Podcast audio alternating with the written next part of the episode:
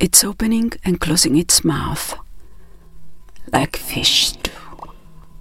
Not a sound, just opening and closing its mouth and looking at me, staring. And I don't know whether it is looking from inside the tank or whether we are in open sea.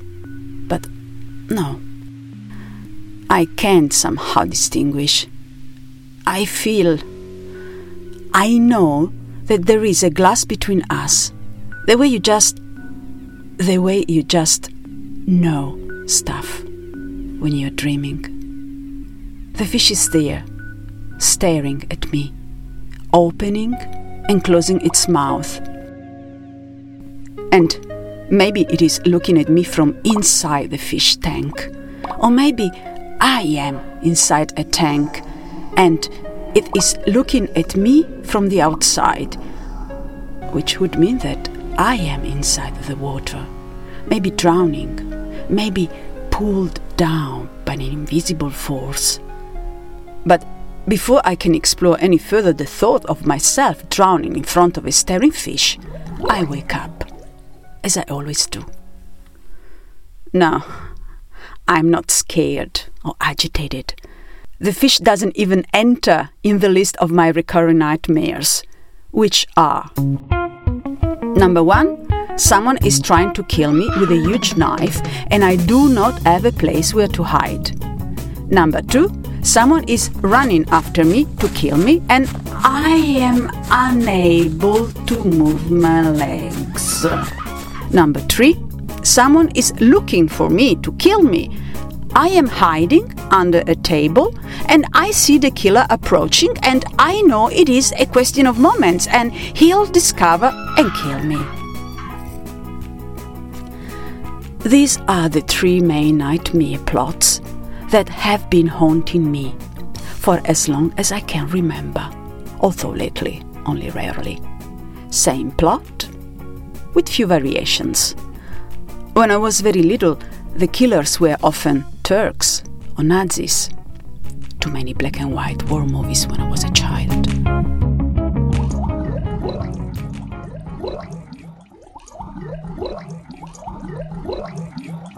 Another version is the one in which the killer is a lion. Same dynamics.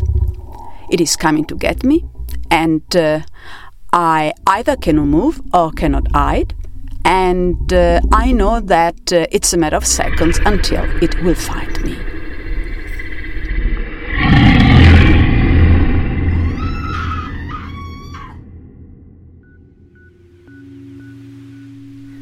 Sometimes these nightmares were so vivid that I remember waking up very early in the morning and being unable to go back to sleep.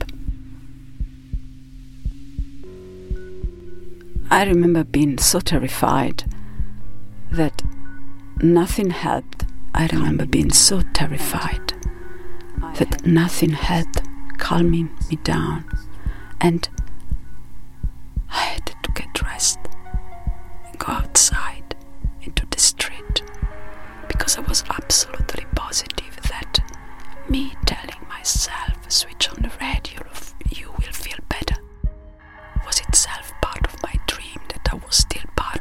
basically I was convinced that I was still dreaming that I was And still that I was trying to and that I was myself trying from to within the calm dream. myself from within the dream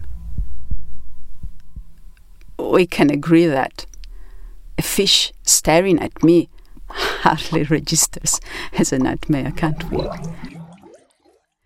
The fish is maybe just because all of those Bojack Horseman episodes that I've been watching lately. So, this morning, very early in the morning, or at night, I'm never sure how to put this. I saw a fish.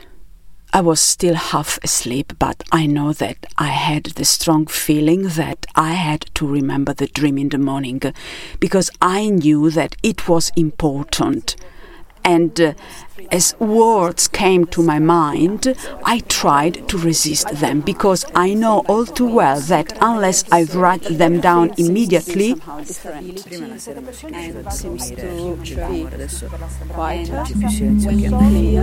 have reached our destination.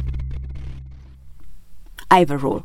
Never think of anything interesting in bed while half asleep, unless you can write it down.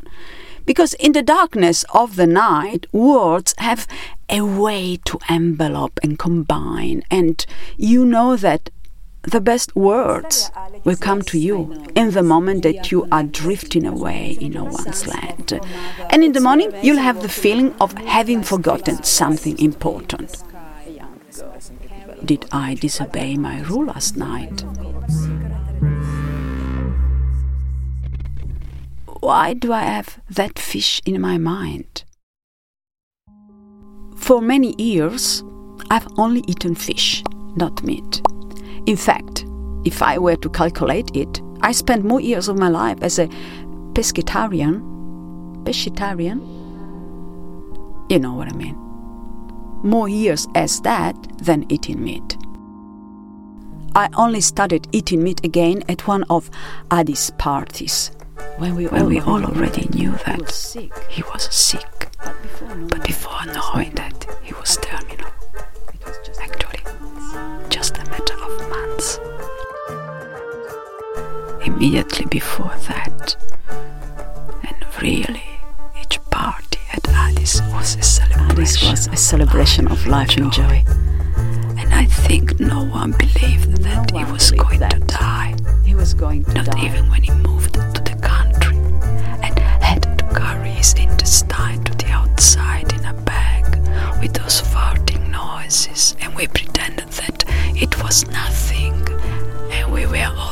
we were all so happy when he spent a fortune to buy himself a professional camera because, it meant that he believed he had a future, enough future to invest in an expensive camera, and we wanted so much that he had a future.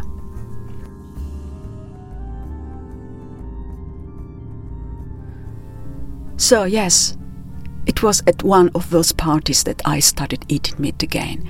It was a piece of sausage. I hadn't eaten meat for how long? 30 years? Yes, it's about right. But I wanted to tell you about the fish. A big, wet, grey fish that is looking at me, moving his mouth, open and close, like fish do. Its grey, wet skin is not like uh, real, but it is almost cartoonish. Yes, this must have to do with me binge watching Bojack Horseman. A huge fish, grey and wet, that looks at me in the dark of the night. And another movie comes to mind a short animation I bumped into late at night in one of those collection of animations that they used to broadcast late at night in summer. Or maybe not. Maybe I watched it at the cinema, the best animations from all over the world. I don't know. I don't remember. But I know that every now and then the short movie comes to my mind. And I have told and retold the plot so many times at dinner parties for effect. It goes like this It is night in a small village somewhere north. It is cold, the weather is miserable. The fishermen are getting ready to go out to the sea on their tiny boats. They kiss their wives and kids goodbye and leave their poorly lit, poorly heated huts, disappearing into the night, into the storm, into the raging waves. Imagine a very dark palette of colors blacks, browns, and grays. Okay. After the fishermen leave on their boats, the wives lock the door and go back inside to prepare for the night. And then, in the middle of the night, as they are sleeping with their children, huge fish come out from the sea They are black, white, and shiny. They walk by standing on their tails and carry huge butcher's knives. And uh, and uh, we see how they, an army of them, proceed in entering the fishermen's homes and to slaughter everybody. We see the children screaming and trying to hide under the bed, but the fish pull them out and use the knives to cut their throats. And all the while we think that this is terrible, but that the fishermen are slaughtering the fish's families out at sea. And uh, when the slaughter ends, when also the last child has been butchered, when also the last scream has echoed away, the fish, holding the knives still dripping with blood, they march back to the shore and jump into the water just in time for the first light of the day to appear, together with the boats of the fishermen, heavy with the catch of the day, their tiny boats full of fish jumping still alive. The end. I've tried many times to find out the title or something. I wouldn't mind watching it again to see whether it is really as terrible as I remember. So, the fish last night. A fish that woke me up and that I have decided, for no apparent reason, to place at the center of my tale. I wish I had some context to give you to help you understand what it is about. But I am myself at loss when interpreting this image. Maybe it comes from the months we spent in lockdown, trapped inside our homes searching for a meaning, while there were only orders to obey. Do not, Do go, not out. go out. Wash your Wash hands. your hands. Sanitize. Sanitize. Cough inside your Cough elbow. inside your Wear elbow. a mask. Wear a mask. Print a permit so you can go shopping. Wash your hands. Sanitize. Cough inside My your dreams were awfully Do vivid during lockdown. Wash your hands. and uh, day and night seemed to converge and to merge in a seamless, meshed time. Mind you, I did try to keep track of times of the day and so. But came the time to go to bed. I was never tired.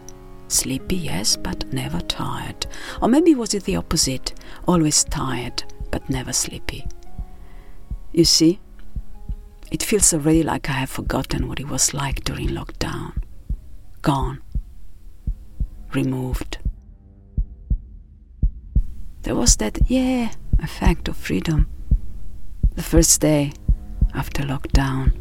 Poi è 6 e 5 di mattina, il primo giorno che sono tornata a correre, 4 maggio. Oh, yes. I remember how I ran along the beach on the 4th of May, early in the morning, the first day after lockdown.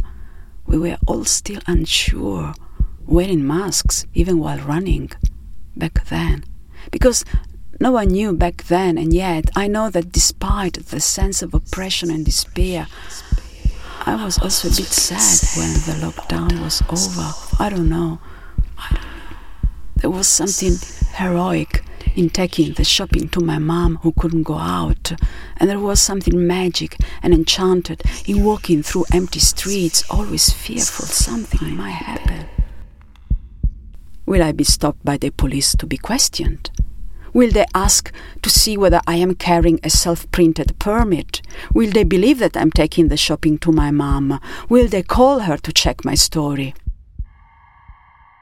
It was a bit like when I went to East Berlin before the wall came down, never sure whether they were going to stop you for a crime you didn't know you had committed, for rules you did not know you had broken. You see, I am doing it again, changing subject from what I had decided that this was going to be about. But I cannot avoid it. As more horrible news arrive from the other side of the world, Australia, where my friends are trapped by yet another lockdown, this time harsher, stricter, with an actual curfew. As horrible thoughts warning signs remind me that lockdown is just a breath away, pun intended. My thoughts continue to draw circles, visiting my dreams like huge, menacing, grey, wet fish waiting for me to fall asleep so that they can get me in my sleep.